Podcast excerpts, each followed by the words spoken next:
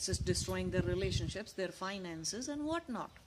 Yet they are not able to stop it because somewhere the jnana in their atma is not complete about it. They may have that jnana that this is bad only at the intellectual level and it's not called as it's not just about you know having a wisdom it's about embodying the wisdom embodying that jnana so until wisdom is embodied you cannot change your karma. In order to change the karma it's not just that you should have the wisdom. Yes it's important and that's the first step to have the correct wisdom to have the right wisdom.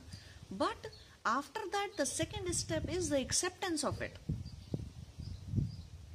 The acceptance of that wisdom so that you can behave accordingly, you can live accordingly, you can do the karma accordingly. And karma is not just your deeds or doing through the uh, physical body, it's through your speech as well.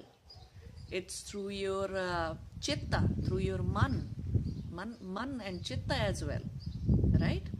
So, in any three ways, whichever way you do the karma, that karma is going to be the right one, the correct one, only and only when you have the wisdom, the jnana, and the acceptance, the embodiment of that wisdom. Okay?